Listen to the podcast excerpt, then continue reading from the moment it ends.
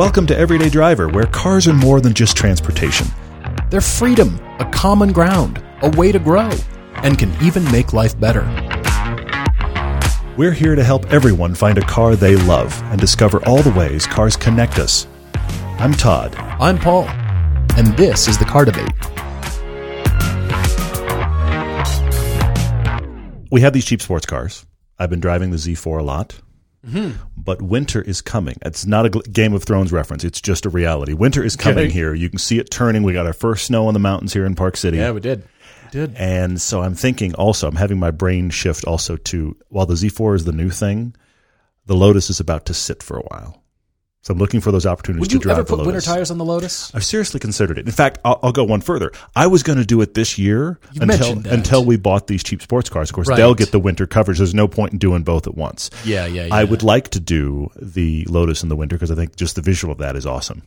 But the other thought I'm having about it is side note the Z4 and the Lotus both are open differentials, Oh, that's right. which is not ideal for winter. The. FRS that I had was great because it had a limited slip diff and it was Right. phenomenal in the winter.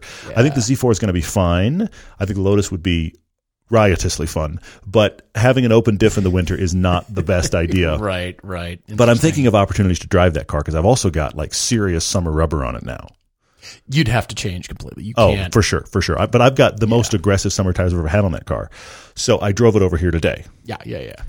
I, I okay, just to set the scene here. From my house to a freeway on ramp is the equivalent of two blocks. Mm-hmm, I laughed out loud in that distance. Did you?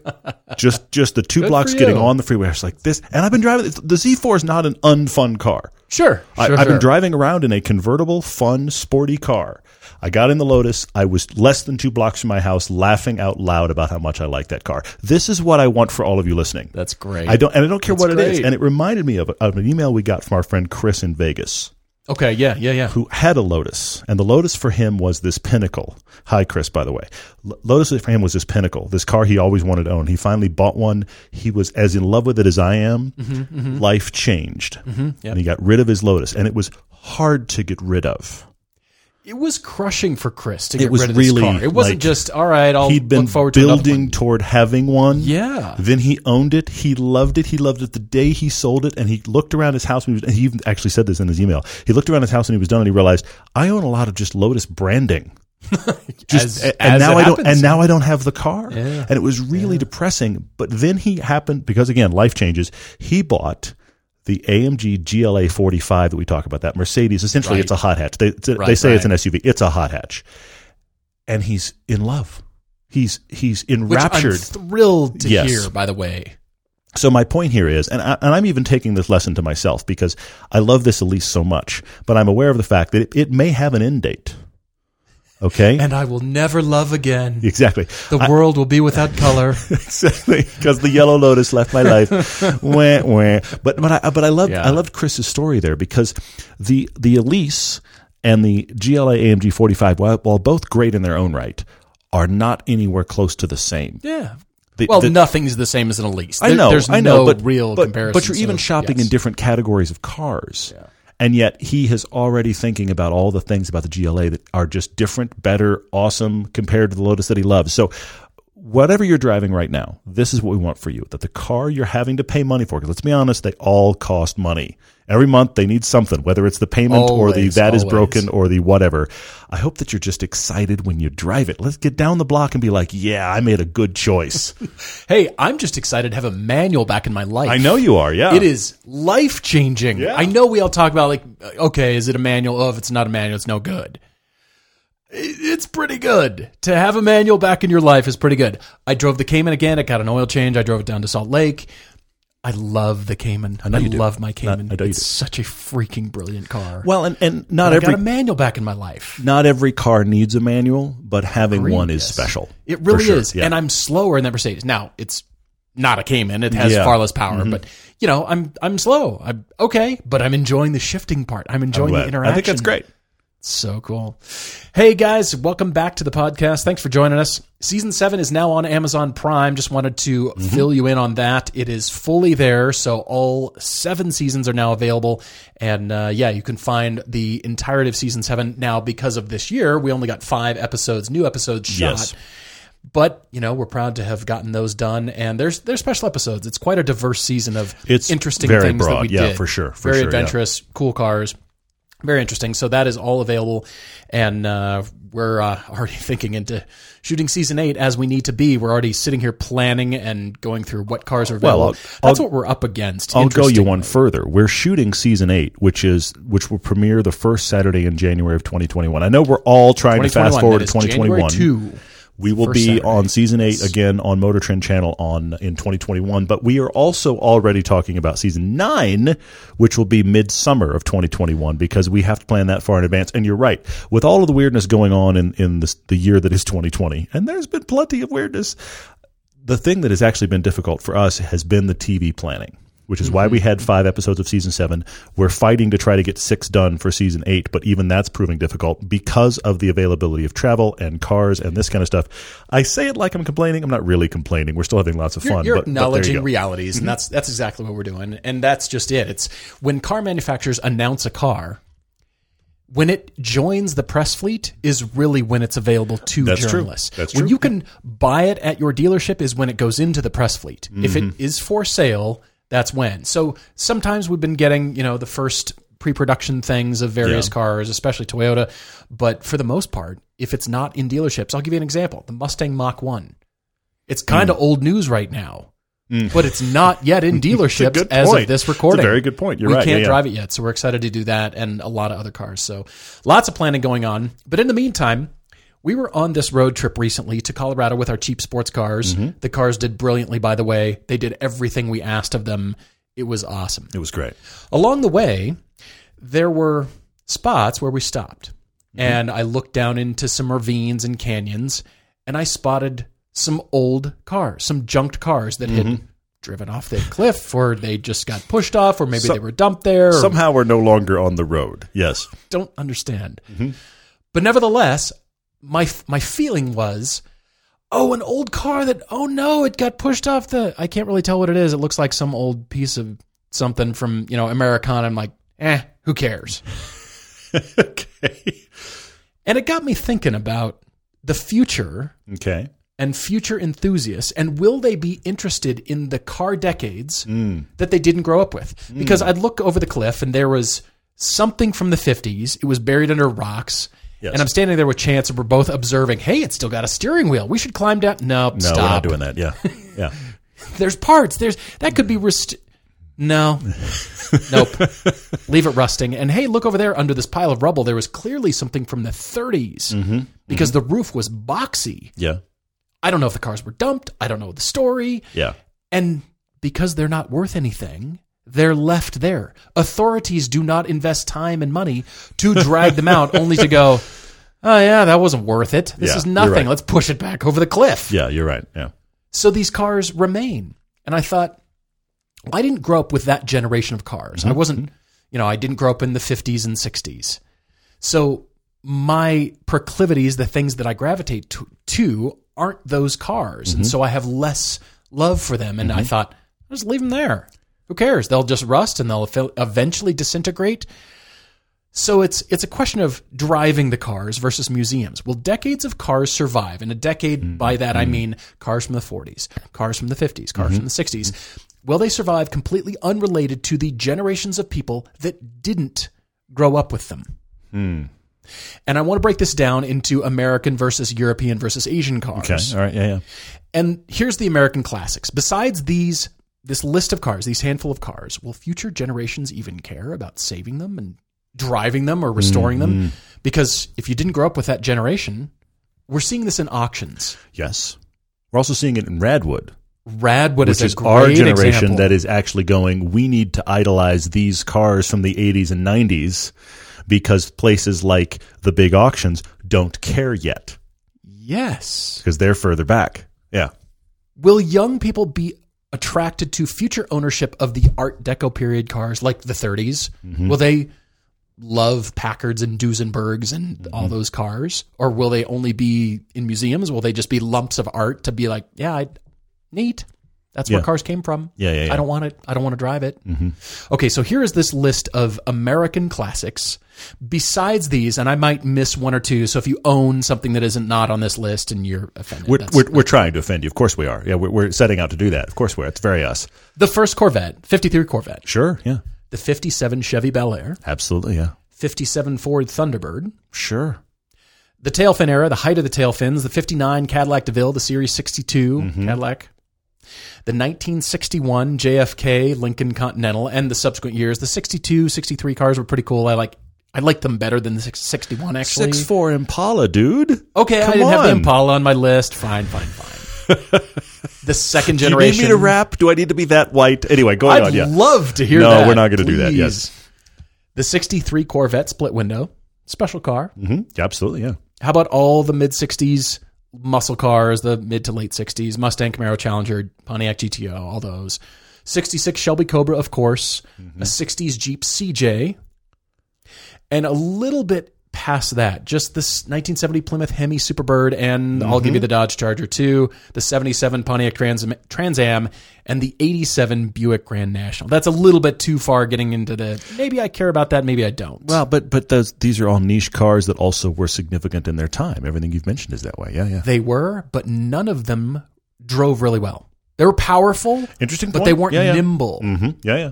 Let's talk about build quality. A lot of them were heavy just because of the materials and the production processes. Mm-hmm. They were just heavy. Yeah. And a lot of them were really big with soft brakes and no steering feel and no modern tech. So, my question to you listening is what will it take for future enthusiasts to be interested in these cars? Hmm. What, what is it going to take? It, here's a dichotomy. Here's the looking at it from the other standpoint, and that is European cars. It seems like almost every European car from that same era is more interesting and worth saving, which begs the question does it come down to size of the car? Hmm, okay. Aside from right. a parade float, like, yeah, that'd be cool to go. I'm glad you own it and I don't. That Mm-hmm. Cadillac Series 62. Awesome car. Huge Impressive. car. I love Huge seeing car. them. Don't really want to own one Yeah, yeah, yeah. because I my garage is nowhere near big enough.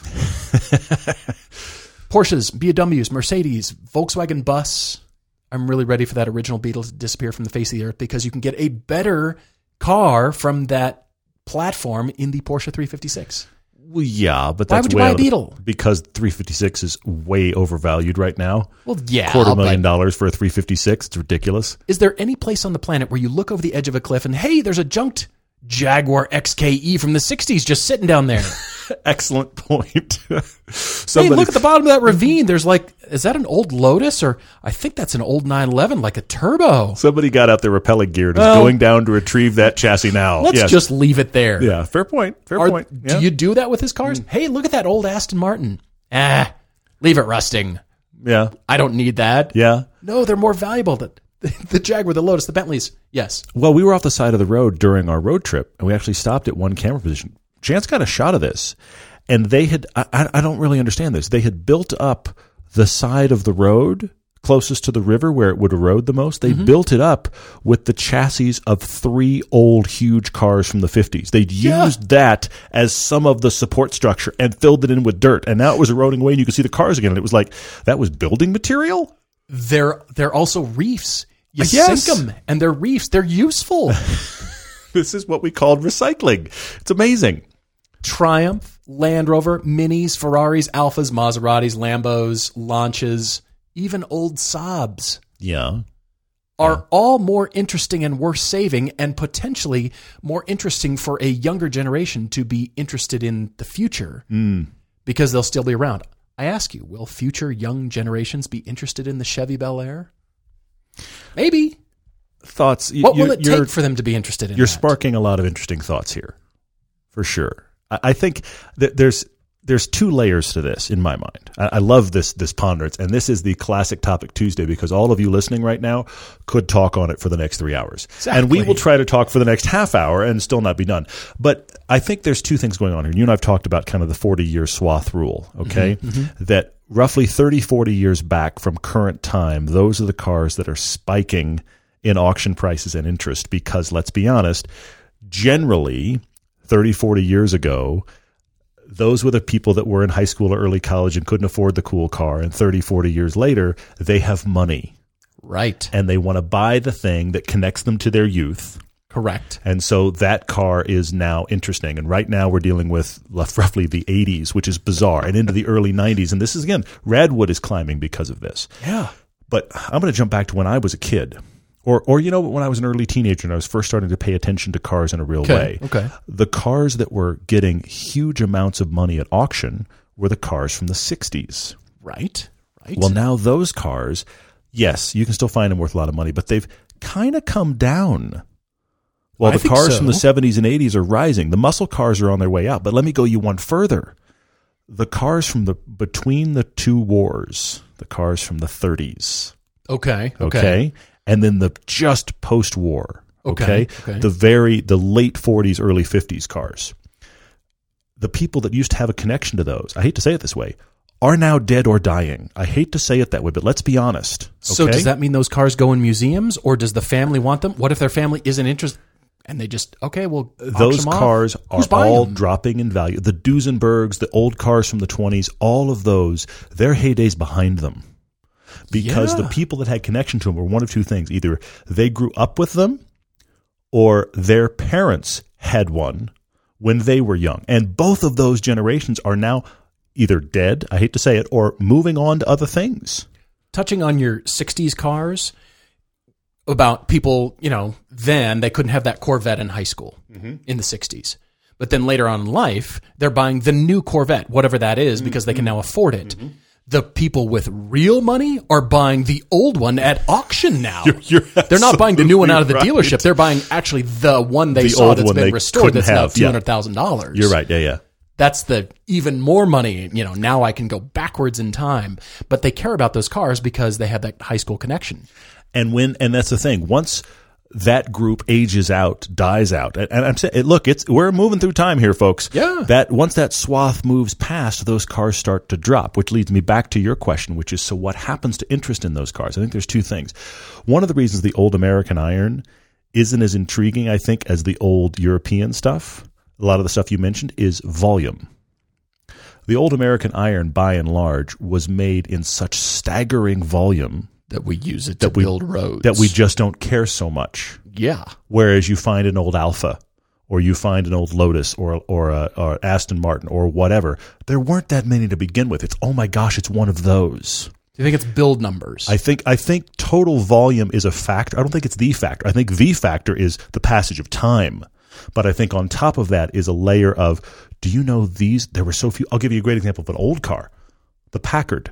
yeah. There aren't that many Packards.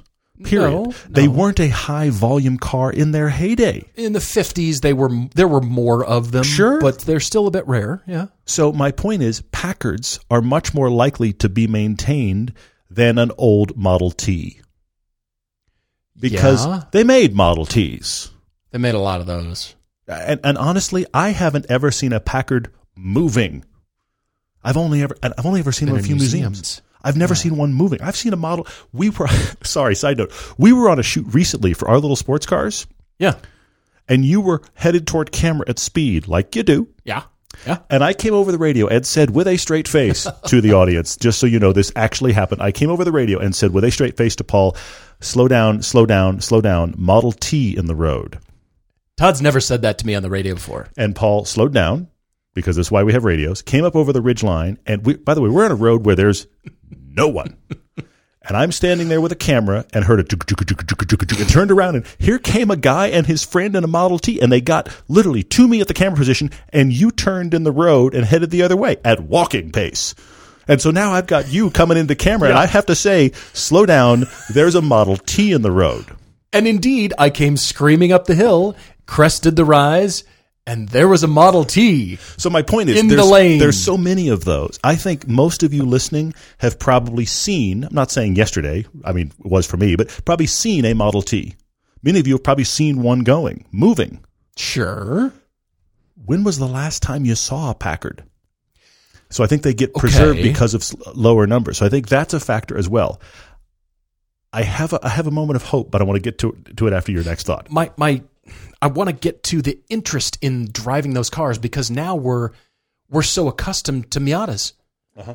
The small, the light. I scrolled past a 1961 Oldsmobile Starfire on Bring a Trailer, hmm. and I just scrolled on past because uh, it's, who cares? I don't care. Okay. The 1963 Porsche 356 interested me far more. Sure. I grew up in the 60s. Why am I interested in that car? Well, it's because of Porsche, but mm-hmm. it's mm-hmm. smaller, lighter. It is better looking to my eye. Uh, Out of those two cars, why is it the Porsche and not that Oldsmobile Starfire? How many Starfires are still around? Probably not that many. because you and I are drivers, not cruisers. And some people, and this is no judgment at all. Some people are buy to be seen in and cruise. Is that the only reason that these old cars will continue to exist and be driven? I want them to be driven, not just parked in a museum. Agreed. Because Mm-hmm. we'll see them all in the museums and we'll be like, so that's what cars used to look like, huh? Let's go get waffles. Well, but here's I'll, I'll go personal here. I would love to own an E-Type. That's not a surprise to any of you listening. I'd love to own a Jaguar E-Type, not only because it's beautiful and it's historical, but it has a personal connection to me and my father and my growing up, and it is the car that sparked in me an interest in cars. True, true. So even without the connection to my dad, the fact that it's the car that has that connection with me is a reason I'd like to own that car. I've driven an E-Type. I've driven an actual stock E-Type in good condition. I've driven an E-Type that was very similar to an Eagle Speedster from our mm-hmm. friends at Griot's that was Yeah. perfectly resto modded to, to gloriousness. It was delicious. I've driven both. I've driven both quickly. I would not drive that car because I want to go on a fast drive if I owned it. Fair enough. I would drive it because I just want to go have that experience. Fair enough. Fair enough. So this here's the weird thing. You and I try very hard on this podcast to encourage this car disease, Mm-hmm. to encourage an interest in not just commute droning, but actual Yeah. driving. Yeah. This is the step beyond that. It's the step beyond I want to drive to be involved in the drive to I want to drive to have a different experience. Yes. Yes. Absolutely. So, are we going to have people that are interested enough in driving to go beyond just, well, I want that fun sports car, to I just want to have something different? And that's a whole other layer. That now becomes a full hobby layer. But here's the part I wonder about. okay. We have a friend we both know here locally who he has been a programmer his entire life. Mhm. He's been a successful programmer. Yeah. Yeah. He doesn't want an Apple Watch. Mm-hmm. For a long time, he wore one of those squat Swatch skeleton watches. Yeah. you know the ones you could look through and see the gears. Yeah. He had one of those, and he it was cheap, stupid watch, but he loved it because he could see the gears moving. And he said to us very candidly, he said, "I can tell you how the Apple Watch works. I have no idea how this skeleton watch works." They use springs and gears to tell time. He, he How's that possible? He, you, when he started telling us about it, you saw you literally could see this man get starry eyed, like like a li- you saw him become a little kid in front of us because he was just like, I don't know how this works. and this guy Yeah. is a successful programmer. Yeah. Okay, has made money as a programmer, been involved in startups. I want I want you to really understand the level of knowledge this person has in programming. I think that's what happens to these old cars because of 3D printing. Because Okay, the other okay, problem with the fair enough. really old stuff is how do I replace that? Yeah. because it doesn't exist. Yes. But with 3D printing, I'm wondering. We have a, another friend here locally who he just works on old Porsches. Mm-hmm. Pretty niche, but he happens to have 3D printing contacts. So when he needs a part, he 3D prints it. which is Now, astounding. he happens to have the means, but that's becoming more common. yeah. So I'm wondering about these really old cars. If 3D printing might revive them for the people that have, now granted, you got to be a bit of a car freak. You have to have the means, but to create something that isn't touchscreen, that isn't ones and zeros, and to just tinker in that because it works anyway. And I'm wondering if 3D Yeah. printing might, I, I'm asking, might bridge the gap between our new technology s- screaming forward where everything's touchscreens and, and ones and zeros and connecting us and allowing us to dig into a different time and era. This is interesting. Technology is going to save the old stuff. I hope it the does. newest technology I hope will it does. hopefully save the old stuff. Okay, so here's my counterpoint and kind of where I'm I'm in agreement with you and I'm headed this way as well. The question is, are current electric cars throwaway cars? Will anyone in the Mm, future think, You know what I'm going to restore and wrench on? Tesla Model S from 2012. I'm going to restore that thing. No, Yeah, because right. future electric cars will have such better batteries and more powerful motors and better tech and better interiors and better Mm-hmm. build quality and it'll just be better in every way. Why would you waste your effort on restoring a Tesla Model S? Mm-hmm. That's the that's the old. So are all electric cars right now the Chevy Bolt, the Porsche Taycan, Mm-hmm. the Tesla Model S, and Y, and all the Teslas? Are they just yeah, they're just throwaway? We're all just waiting for the price to drop so we can own one. That's the only reason we like electric cars. It's cool and all, but I can't afford one, and Mm. I have to change my life a little bit to really accommodate. And I got to install the thing in the garage and da da da. Mm-hmm. Yeah, yeah, yeah. But are we just waiting for the price to drop? Because now, when the Chevy Bolts are old, is anybody going to be like, yeah, let's restore the Chevy Bolt? No, you're going to restore the '60s Camaro. You're going to go way back because of that visceral connection. This mm-hmm. is how cars used to run, mm-hmm. and because they're not ones and, and zeros.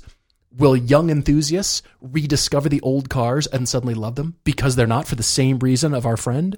Maybe. Who loves I, I that ho- watch? I hope so. I hope so because I agree with you. I think that because of what electric cars are and because of that exponential increasing of technology that it has existed since the dawn of computers, okay?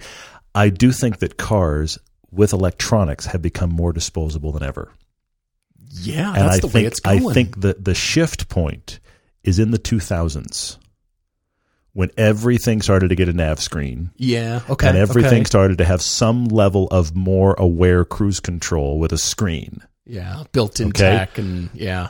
Prior to that, and this is I'm, I'm sorry, I can't believe this screens is like are killing cars. this is like the Radwood episode by accident. We should have those guys on the podcast because Yeah, we should. because that era, the 80s and 90s, was the last gasp of it isn't affected by a screen. It isn't affected by current tech. Granted, you got a tape player, but you can replace that. My point is, or just starting, use it. starting in the 2000s. Look, my my Phaeton, 2004 Yeah. was cutting edge for 2004, but there is nothing you can do to that head unit because it is the Yeah. brain of the car. Yeah. And if that goes or goes haywire or dies, you're screwed. So I think once we started to connect to technology, cars, because they become so obsolete technology wise, start to become far more disposable. Not as extreme as our phones, but you can see the connection. And I think electric cars are leading that charge, which makes them more likely to be disposable, which is crazy to think about. I'm reading that you can buy crate electric motors now. Of course you can. And of course people have been doing that just, you know, as hobbyists, but now manufacturers are providing crate electric motors. Which, you know, cool to convert the old Mm. Yeah, cars yeah. to electric. Cool. But aside from a joke and just, you know, for purposes of cre- creating a stupid video, is anybody going to take some Tesla and be like, yeah, crate Chevy LS swap to Tesla? yeah. no, there's there's not a whole lot of reward in doing that. You might as well just go wrench on the Mustang or Chevy that Sure, You might as well just sure, go yeah. put your effort into that car to have something cool and different. Why why would you why would you do that? Why would you go the other way? We're going to put gas engines in all these stupid electric cars. I do, I do kind of want a, No. a- an LS in a Model S now. I never wanted that until this conversation. You and I joked the Hellcat funny. and the Prius, and then somebody indeed and went and did that a couple of years did, ago. yeah. We saw it at SEMA. Yep. And then, what about future electric cars? Are people going to be like, you know what, you know what that goes with? A V8. That that Audi e-tron needs a V8 swap. Why is it that I am so YouTube conditioned? I can see the thumbnail that says "World's Loudest Tesla" on it for YouTube, World's loudest Tesla. and you've got some, you know, straight piped Viper motor in a Tesla. yes, Because you can, of course, you know, because you there's no purpose for that time and whatsoever. money and it's energy. a massive waste. Yes. Wow.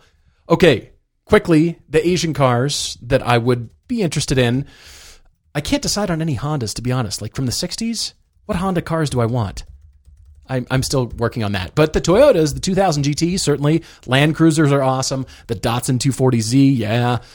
Old Miatas, like an 89, the first generation NA. Yeah. More interesting to me than an old Starfire or a 50s Packard, whatever, or a DeSoto or whatever. Interesting. I'll take an old Miata. Yeah, yeah, Because yeah. you can do stuff with it. And they're Yeah. small and nimble and light and Yeah. interesting Well, to but drive. it's also back to the you can get parts. you can get parts. You don't feel like you're buying something where if something breaks, you're like, uh oh. Yeah. the Mazda Cosmo is interesting. Early Yeah. Nissan Skylines are interesting. But again, those are the, the old stuff. That's the, it shouldn't really matter anymore. But as electric cars proliferate, I think the old stuff is going to matter even more. Do you? I do. All right. Because why would I care about the, the next e Tron, the Audi e Tron that isn't even here yet? Mm-hmm. Awesome. I can't wait to drive it. It's going to be awesome and mind blowing. And it'll be able to do amazing things. It'll be fast and comfortable and whatever. For six months. And then there will be the next electric car. Mm-hmm. Yeah. And why will anybody? You're just waiting for that new cool thing to drop in price so you can own it, and then you'll get rid of it and get the next. But the cool stuff, the ones you really care about and want in your life, and driving or cruising Yeah. is the old stuff. You're talking about timelessness. Yeah. And I I agree that I think we're in an era of where the cutting edge of cars aren't timeless. They're timely. I'm splitting hairs now. They're timely. They're Okay. interesting because of where tech is right now and what it suggests for the future in electronics, in autonomy. They're interesting right now. But are they timeless? And I think no. Yeah. I think no. It's weird having the background of design education and having your instructors tell you that the thing you're designing will eventually end up at the landfill. That's hard to take as a student. Hmm. Yeah, that cool thing you put all your effort and the thought process and it's the coolest design ever. It'll be sold and people will use it and it'll end up in the landfill. We're going to design it for the clang it's going to make in the trash can when it hits it. yes, it's going to be the heaviest thud and satisfying when it hits the garbage. But with cars, not so much. Mm-hmm. Those are the one product that is different. Furniture is also another product. that hangs out. Yeah, why I sure. like furniture. Yeah, yeah, yeah. Old furniture that's classically designed, like mid-century modern furniture. Mm. You pass those pieces down, Mm-hmm, those last. Same with cars, unless it's a whatever I can't tell old American iron that's buried under the side of the roadway and or at the bottom of a ravine. That's and like probably going to stay there. Yeah. I need my binoculars. Can I borrow your telephoto lens? I want to Yeah. see. Nope, it's it's upside down and rusting. I can't tell what it is. Who cares? I'm intrigued where Yeah. things are going. So write to us. I'm curious to know your thoughts on this. I'm sure I missed one, but I'm curious to know what you guys think. When your car needs new brakes, it's a great time to upgrade for better stopping power. We're excited to partner with Power Stop Brakes for an easy way to get more performance from something you already need. Power Stop is on a mission to deliver better brakes on every vehicle in every situation, from daily commuting to towing to track days. These are all bolt on, direct fit parts for better braking, no modifications required. Every Power Stop complete brake kit comes with all the parts you need to upgrade your brakes, including pads, rotors, and even those little clips and fasteners. Plus, all their pads are made from a carbon fiber ceramic compound, which they've tested extensively to deliver low dust and noise free performance. So the next time you need brakes or you simply want to upgrade, visit powerstop.com and enter your vehicle's information into their easy to use car finder. We even found great kits for our SUVs and our cheap sports cars. Give your everyday driver the easy and affordable performance upgrade it deserves at powerstop.com. Take a guess at the one thing we can't get enough of car stuff. That's right. That's why we love Hagerty Drivers Club. Starting at $45 a year, you'll get six issues of the award winning Hagerty Drivers Club magazine, which is chock full of interesting reads and beautiful photos. You'll also get access to members only live stream on topics that range from car values to automotive history, DIY tutorials, and a whole lot more. Plus, membership comes with tons of automotive discounts from big brands, including Deal of the Week, which is always an exclusive deal that only lasts a couple of days. If you love cars, and we know you do, this club is for you. Learn more at hagerty.com slash everyday driver. Jason M. is in Boulder, Colorado, writing to us with two questions. First question is why are Subarus so bad on ice? Hmm. Okay. Didn't really realize they were. All right. The second question is what is the best SUV for a tree hugger car enthusiast? Okay. Hope to tackle both of these. Jason says he's all out of ideas, would love our help. They're looking for a replacement for his wife's 2015 Subaru Forester 2.5. He says it's been the perfect car for her. Roomy, relatively inexpensive, good fuel economy, and she blends in with the thousands of other Foresters in their hometown of Boulder, Yes, Colorado. But he says, please tell me if I'm crazy. The Forester is horrible on ice. It suffers from the same, quote, ghost walking syndrome that plagued their 2007 Outback. Okay. He says winter drives are explicitly terrifying despite new Blizzak tires and a good alignment. Hmm. And he says the car knows that he hates it and may be trying to kill him. Have you ever had that experience in a car where you're just like, this car knows how much I loathe it? I've had that experience for sure. I know my computer can hear me because, you know, you have to treat it nice and talk nice to That's it. so funny. But he says there's no love between he and Subaru. Now, secondly, he needs these out of the box thinking. He says they're looking for a wagon or SUV with great mileage, greater than 35 miles to the gallon, that doesn't crush his enthusiast soul and has room for two teenage girls. Okay. Their price range is around $60,000, which Okay. is excellent. He and his wife would prefer something new, but not too fancy. They regularly road trip to see family in Los Angeles and also Park City, Utah here, as well as skiing, biking around Colorado. He says full electric is out because of the road trips, but a plug-in electric vehicle would be just fine. Hmm, okay. All right. He had high hopes for the new Highlander hybrid, but but found it to be disconnected. And his wife thinks that Audis have a weird smell. okay, I've That never is- read that sentence. That is before. one of those things. Honestly, when we get letters from you guys, thank you. Everyday Driver TV at Gmail is where to send in your car debates or or random observations like Audis have a weird smell. The, the number of times we read that. something like that, where it's just like that's one of those no way around it sentences where we just go. Never seen that before, but apparently we're avoiding that whole brand. Boom. Audis have a weird smell. Okay, good. For context, his daily driver is a Tesla Model 3 Performance, which his wife regularly steals. This is interesting. His other daily is a 1992 Porsche 911, 964 generation. Cool. Also on the ice driving front, he used to be a ski instructor in Vermont and has had more than his share of slippery driving experiences. He says, Maybe I'm not as good as I think, but the Subarus are the worst he's driven on ice. Interesting. I didn't realize this ghost walking thing. That's Well, rough. That's here- tough to hear. Here's what I wonder: when I had my Subaru, I remember having it up on a lift, and we were we were joking about Su because again, it's a Subaru. Oh, by the way, for those of you that are just joining the podcast, I said Subaru on purpose because it was a 92X Saab built on a Subaru chassis. I'm aware that these are different words. Subaru is the joke for that. so we had it up on a lift at one point, and it was funny because you could walk over to any one of the four wheels and you could turn it. And you could watch the other wheels move at the same speed because of their symmetrical all-wheel drive. right, right, right. You could just spin everything from what it's fascinating to see. Yeah. I actually wonder since Subarus are built that way and they're not really sending power around the car to chase grip, if that's contributing to what you're sensing. Since they're all kind of moving as one, yeah, could if be. that's contributing, once once you start to have a problem, it's just oh, on all four wheels. Now, I, I'm, I'm theorizing here. I'm going to say this to you. The big thing I take away from here, Jason, is we love winter tires. I'm obviously the prophet of winter tires. I talk about it all the time. But if you're dealing with ice, ice, you need studs.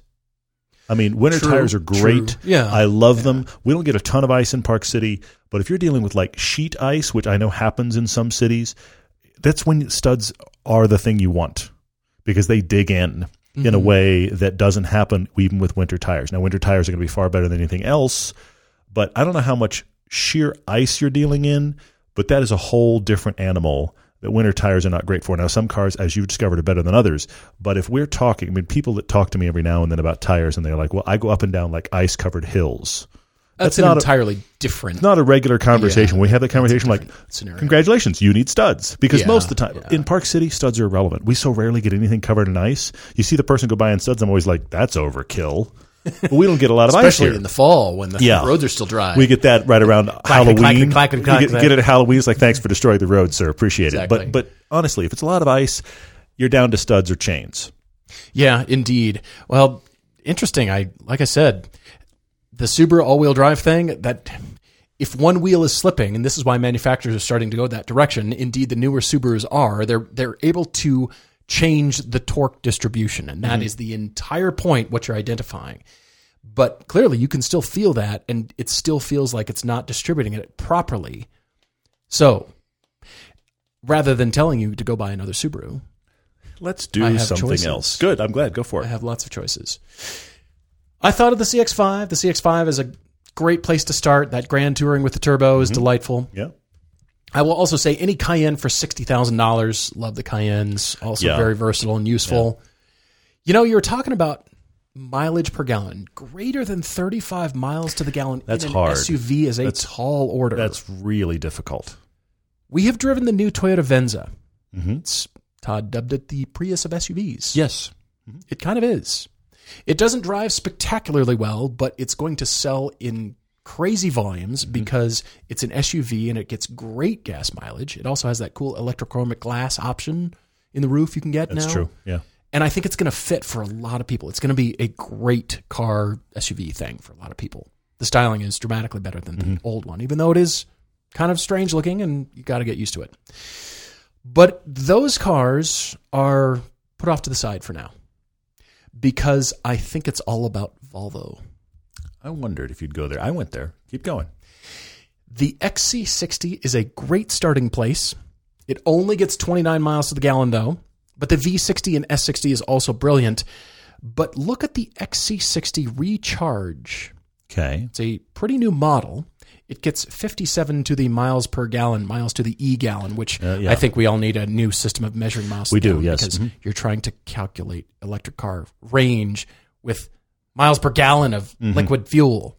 It's There's no equal sign there. In spite Yeah. of how many little e's you put in the equation, it's not I still maintain that Microsoft Word needs to update their save button instead of basing it on a 3.5 inch floppy disk. We all know pe- what- most we- people haven't even seen or touched. we all know what that means, though. That's the key thing now. Yeah.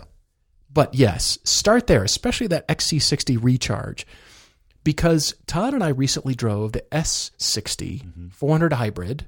It's the the model that is just below the Polestar performance version. It Yes. is everything you can get. And the hybrid nature of the car did not interfere with the fun to drive nature of the car. It was quite impressive. Yeah. Because many times that hybrid feeling interferes and you think, oh, okay, that's where it kicked in. And all right, now the fun stops. Or Mm-hmm. Yeah, it yeah, starts yeah. in hybrid mode and you're like, where's the gas engine? I need Totally, the power, you know, totally, yeah. whatever. So it did not. And it was genuinely fun to drive. It was delightful. And I rarely use the word seamless. I hate the word seamless. Because nothing is seamless. It's when software developers talk to you about this program interacting with that program and they use that word, Mm-hmm. which is never true, ever. Yes. it was pretty impressive. But there's a another sweet spot over here that I want you to consider, and that is the V60 Cross Country. It's got a slightly higher ride height, or if you know if you're feeling lucky, the V90, like all Just throw it down. Yeah. all the beans. Mm-hmm. That's only 30 miles per gallon. But the, the V60 cross country is 31 miles per gallon. It looks great. It's that S60 platform that we love. Mm-hmm, mm-hmm. Everything about it is absolutely fantastic. You will feel in driving and owning that car like you've discovered something nobody else has. I know there's lots of the older cross countries in Colorado. They're everywhere. Yeah, just yeah, as yeah. many Volvos are in Colorado as Subarus. I know. But the new ones feel special. Mm. They feel different. They mm. feel elegant. They feel classy and beautiful and well constructed. You're going to feel special and unique, even though you might see five others in your neighborhood. Mm-hmm. Fine. We're all in agreement. Mm-hmm. But if you really want to blow the budget, oh, good. Excellent. I kind of did it. I, I went wild because there is a car that I would take above the Volvo, if you can believe it. Okay. All right. It's almost an SUV. And thanks to Mercedes, they're actually bringing it to the US for 2021. It's on their website. Okay. Go negotiate with your dealer.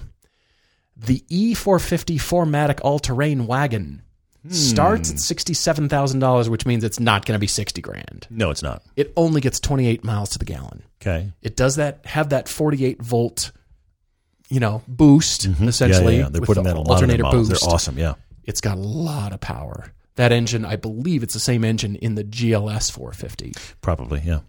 The GLS moved. Oh, big time. This thing is going to move. Not quite the gas mileage you're wanting, 28, but depends on it depends on how you drive any of these cars. of course. Yeah. Yeah. But oh, a Mercedes cross country wagon. Mm-hmm. Unique, awesome. I love the MBUX system. We love the Mercedes cool. interiors. Yeah, yeah, yeah. We love the interaction, the electronics, the quality, the feel. I am so all about that thing. Mercedes is killing it right now. I see that. Yeah. Yeah. For sure. Yeah. That's so that's stuff. that's in your very very new. You, I I think it's worth a look. I do, but the Volvos are the sweet spot. They're beautiful. They're elegant. Go look at the Volvos, especially that XC60 Recharged. Pretty interesting. You and I had some overlap, but we didn't cover the exact same things, which I like. The big things that resonated with me here, Jason, was the fact of how much you have not enjoyed driving these Subarus. Yeah. So here you come at us looking for an SUV, looking for gas mileage, but the big thing there's there's honestly there's three paragraphs here in your email that makes up almost half your email that essentially is telling us how much you hate driving the Subarus. and then we get down here into you have a Model 3 Performance, which in its own way is quite fun to drive. Yeah. And you have a 911, which is an enthusiast car. He's got the bookends almost. So what I'm what I'm reading in here, and you drove the Highlander and you found it disconnected. Well, of course you did. Okay, so what I'm reading here is I think you need to sacrifice your miles per gallon a little bit okay. and chase something that does what you need it to do and also offers you as a driver some involvement and interesting fun. I agree. Greater than 35 miles to the gallon, you're you're relegating yourselves to not fun to drive. You just are. Generally With speaking. by and large, that's just what's happening. I'll give you one in this category. If just just your initial headlines: SUV for family, all-wheel drive, and gets more than 35 miles to the gallon. You get yourself a new Toyota Rav4 in the hybrid, and you call it a day. Yeah.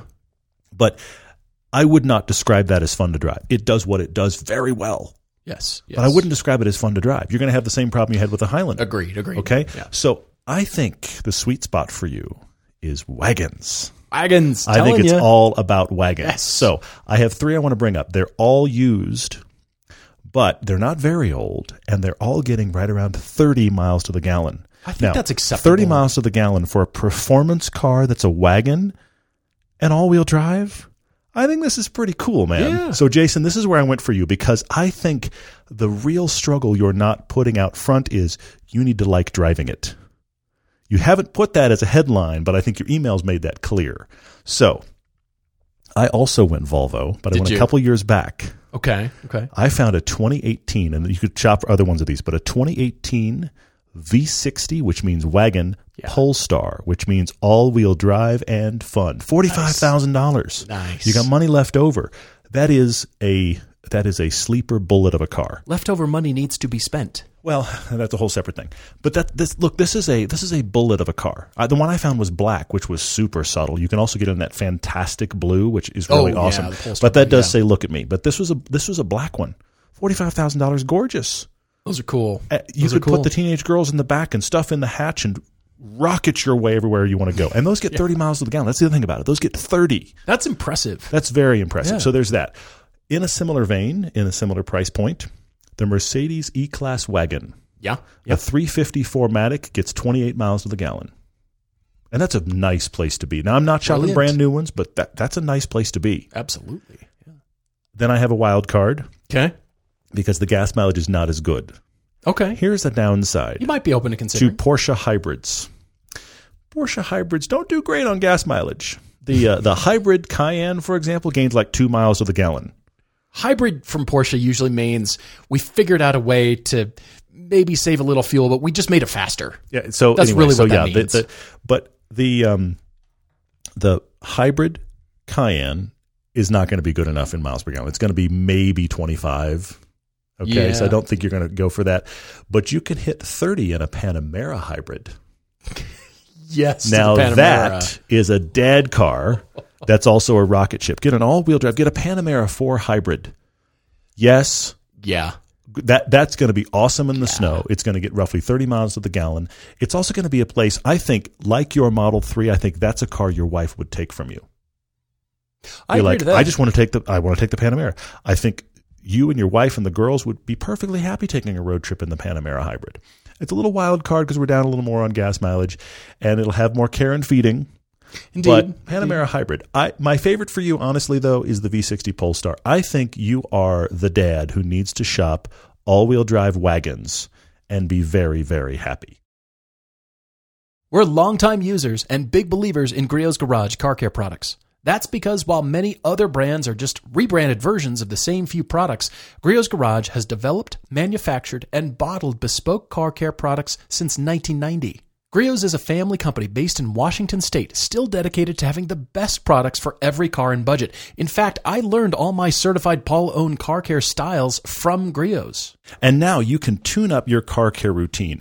What you need is a foam cannon. Create a high foam blizzard right in your driveway. Foaming requires little to no work and avoids wash induced scratches. It's the safest way and super fast and cool to wash your car. Try the Griot's Garage Foaming System complete kit today and see what foaming is all about. I'll tell you right now, it's made cleaning faster. Griot's Garage products are 100% guaranteed and all liquid products are made in the USA. When you're ordering at griotsgarage.com, use the code EVERYDAY for 15% off liquids and 10% off everything else on your order. That's G R I O T S. Enjoy the finest quality car care products you can buy at griotsgarage.com.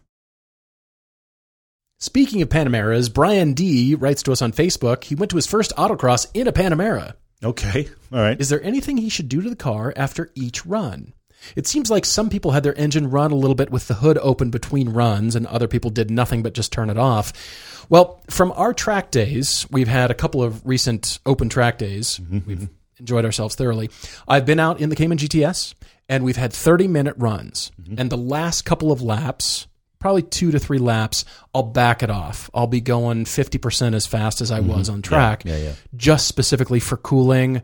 You know, I'm shifting early. I'm just giving it a cool down. Just, you know, let the brakes and tires and engine not rev quite all the way to red line. You Yeah, know, yeah. just giving it a cool down. For autocross runs, you're in the under 60 second range Yeah, true. for an True, true, autocross yeah. run. Yes, I know that you're banging off red line and, you know, coming out of some corners, but you're instantly hard on the brakes, but it's not like you had a 30 minute track session with the car. True, yeah.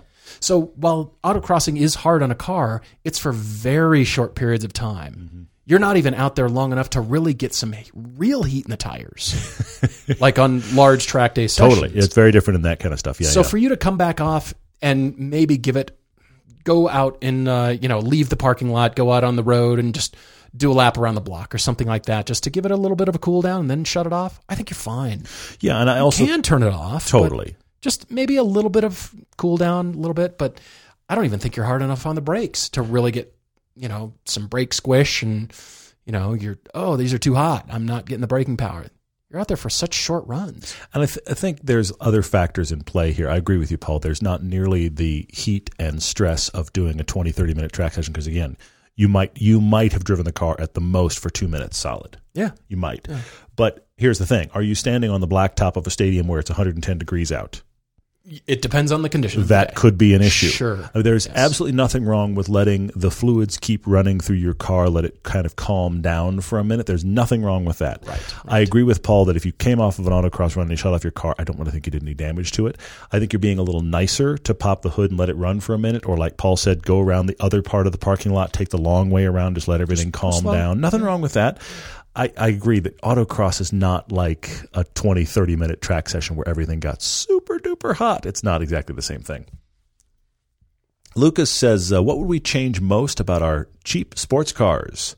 I have an answer. Oh, you do? I have an answer I am all about. Okay. I would like fresh seats.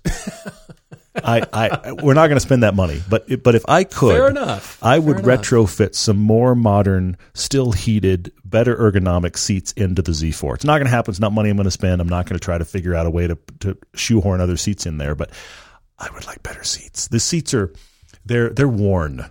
They're really worn on the SLK too. Mm-hmm. Yeah, Yeah. I would like a little bit more power. Is that too much to ask? I don't care. Uh, The seats would get it done for sure. Yeah, seats would be good. Alan Schrank on Facebook asks, "What's our take on the current class action suit against GM for the Grand Sport Z06 wheels cracking and breaking? As a C6 Z06 owner, Alan's wondering if it will go the same way. Went for the valve issue. That's interesting because." This question caught my eye during our Corvette Generations film. The white Z06 that we had suffered from a cracked wheel. Now, the owner had attributed to that to a tire change from the shop who somehow kept onto the you know hanging onto the rim and and the machine cracked Dinged the rim a little yeah. bit. He isn't sure but that's interesting that you bring that up. I wasn't aware of that. I really appreciate bringing it to our attention because you know now it's a class action suit which means it's happened to more people. Mm-hmm, but we nursed that car. We would fill it up with air on the shoot and we'd watch you know carefully our temps and our air pressure Yeah, yeah, yeah. and then go drive it hard and the car did fine but then you know it'd sit for five ten minutes and we're going ah gotta fill it with air again.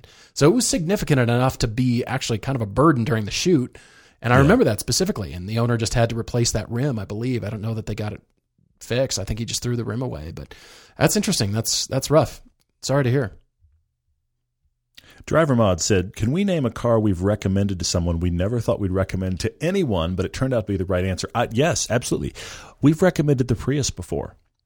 Yeah, And that is true. not a car that I enjoy driving. It's not a car that I think, wow, you ought to get a Prius. However, if your usage is right in its sweet spot, which is I'm just slogging along the 405, barely moving in a commute mode, and I need miles per gallon, it's pretty hard to beat. And there have been people where, where they're shopping for that kind of thing, and I've gone, get a Prius. Uh, let, why are we walking around the subject? Just get a Prius and be happy. So I have recommended them, even though I would never personally ever be like, you know what you need. but so, but but but this is the thing I love You know about what the this. recipe for you is. This is the thing I love about this car debate, though, is that that you guys are sending in your requests, and it's not about the cars Paul and I like. Even though, look, there are certain cars. and certain, Sometimes, no, no. admit mo- that. But my point here is there are certain cars in certain certain market segments that are standouts. And guess what? They're going to get talked about because they're standouts at market segment. I know it's been overly discussed, but the Cayman and the 86 are two of them. Mm-hmm. Partially because Paul and I love them, but also, you know what? They're really good at what they do, Oh, yeah, which is why is they get discussed. So the Miata is another one. There's obviously cars in market segments that are that are the real standouts and the greatest hits, and they're going to get talked about. But we're trying to find the car for you that you will enjoy driving because it does everything you need. And if you are a person who is just a commute warrior and that's your only purpose, then you get into things like the Prius that do the commute well. I still maintain that Priuses should have the best seats ever created by any and they car don't, company and they ever. should. You're right. It should be the most ergonomically spectacular, beautiful, perfect seat that you never need to leave. Actually, Mm-hmm. yes, you're right. The driver's seat in, in the Prius should be in a class by itself. It isn't. It, that's where it does kind of feel like commuting, you're spending so much time in it. Absolutely, yeah. All right, there's a question uh, here from Brandon R. and also Steve Clark. He says, in our opinion, Brandon says, who has better canyon roads, Colorado or Utah? What Western state has the best drivers' roads? Brandon's lived in Denver for 28 years, and now he's in Washington. Also, Steve Clark says, what's our favorite road in Colorado? Check us out at Colorado Cars and Coffee. Steve, thanks for writing. Colorado and Utah are pretty close. I agree. Yeah. It's it's a direct punch back and forth because Utah has some spectacular roads, Yes, but we've big time. discovered the Million Dollar Highway in Ouray, Colorado, which is one of my favorites now. Western Colorado's got some really great stuff. Yeah. California's got some beautiful asphalt. That's the thing about California. Yeah. I The, the- and I've said this before, and I have to reiterate it. The place where California and Utah struggle against California in this regard, where California often wins, and I can't explain to you why this was the case. But if you look at a map, the satellite map, which is how we, we scout a lot of roads, in, Cali- in, in Colorado or Utah, and you find a weird squiggle through the mountains, mm-hmm. it's probably dirt. yeah yeah. Every weird squiggle you find through the mountains in California is paved. The other thing is weather. Because Yes. you find a squiggle and you think, uh, what month is it? Hmm, darn. But But I in mean- California, you can go drive that road right now. like the high Sierras that get major weather in California. That- Watch our Mid Engines and Mountains film because this is an exact discussion of, of that. There's some we use some roads in Mid Engines and Mountains that honestly, for traffic purposes, have no reason to be paved. Yeah. They are near nothing. They service a trailhead. Exactly. Okay, You had asphalt equipment all the way up here. Seriously, the trailhead is 20 miles from the nearest podunk nothing town, which is hundreds of miles from the nearest actual city. Right. And for some reason, all the way to the parking lot is, and the parking lot too is paved. It's like what? What's going on in Thank you, but why? Exactly. In Colorado Yes. and Utah, that does not happen. In California, it's every squiggle on the map, which is crazy. Matt Guerra 82 on Instagram asks how far is too far for a pleasure drive. Matt lives in the flatland known as the Netherlands and Okay. craves curvy roads so badly he sees the mountains of the Eifel region from their green grass German neighbors three hours away and thinks maybe his wife and kid won't notice if he leaves for a bit. we say go. We say go because honestly, a lot of our travel time is just getting to location. Yeah. A lot Yeah, of our shoots, and that's what we're pushing on because we've got some roads in our backyards which are spectacular. Yeah, yeah. We can use them a few times during the year, and we've realized, yeah, we've kind of overshot that stretch of road. Mm-hmm. Yeah, The yeah. lower section we haven't really shot yet. Let's go shoot that part. Yeah, for and sure. then you know it's it's used, but you know we shoot it creatively, create you know different times of year, so sometimes you can't really tell. We've been pushing on spectacular scenery and the background and the location where the cars Mm-hmm. are at are just as important as the cars. Absolutely, they are. Yeah. We put the the uh, workhorse sedans. Mm-hmm. You know, we're thinking, all right, we've got all these you know good sedans, but you know what? We're not going to go out in the forest or on some cool roads. We're going to be in the city Yeah, driving these yeah, things. That's sure. Mm-hmm. where these cars live. And so it's always context. But we're willing to go, you know, drive there to get the most out of the car that we've got, and so therefore, absolutely figure out a way for you to go do a day trip. If it's three Yeah. hours to get Yeah, yeah. there, and you're doing ninety minutes, that's what we've done here. We've gone, you know, almost two hours to get to location, two and a half, Mm-hmm. before the road actually gets good. Yeah. And people are going, "You're you drive two and a half hours just so you can go drive?" Yes, Yes. indeed, we Yes. do. I mean, Matt, here's the thing. Is there a negotiation discussion here with your wife and kids? I'm assuming they don't want to go. I'm assuming that's part of the part of the discussion. So, is there a, a weekend day you can carve out, and can you go with a friend, and can you make a day of it? Because there's nothing wrong with that. We we find as much as obviously we do this for a living, we also find great recharge as car guys to put some miles under the tires for a while and then you wind up at a great road and you think honestly I've, I do it every single time halfway to the great road i'm going i can't believe we're driving this far for this road What am I doing out here? why except i'm typically listening to audiobooks i'm just like you know what next chapter here we go but but halfway i'm like why are we doing this and then we get to the road i'm like i can't even tell you how happy i am we did this Yeah. and the whole drive home i'm like that road was awesome That was awesome. so. Matt, Yeah. I think there's there's real recharge as a car person about doing that. So if you can't take family, can you go with a buddy? Can you carve out a day and just make a day of it? Because I do think it's worth it. There's a question on here at Instagram from E EWH105 who asks if we think the difficulty in taxing charged at home electric vehicles could be a block Hmm. or hindrance to long term encouragement from governments around the world. And the example is something that you fill up your car, like synthetics or hydrogen, can ta- be taxed at the purchase. Same thing with fuels. They can be taxed at the point of purchase rather than filling your EV Yes. up at home. The Everyday Driver Tax Podcast today on the podcast. Yeah, you're actually running into a lot of the discussion that electric vehicle owners are talking about. They're saying, well, you know, how do we tax electric vehicles because they're not paying mm-hmm. those built-in taxes at the pump yep.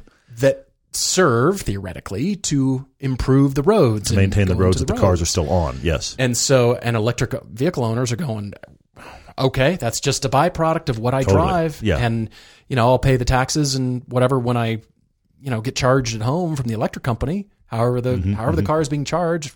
Solar cells, I paid a lot of money to get solar panels on my roof or I'm you know, Totally, plugged yeah. into the It's wall hard. at home or whatever. I'll just do that. But you're, you're running into that. It's always going to be an ongoing fight because the easy thing is to tax the fuel at the source. Yes.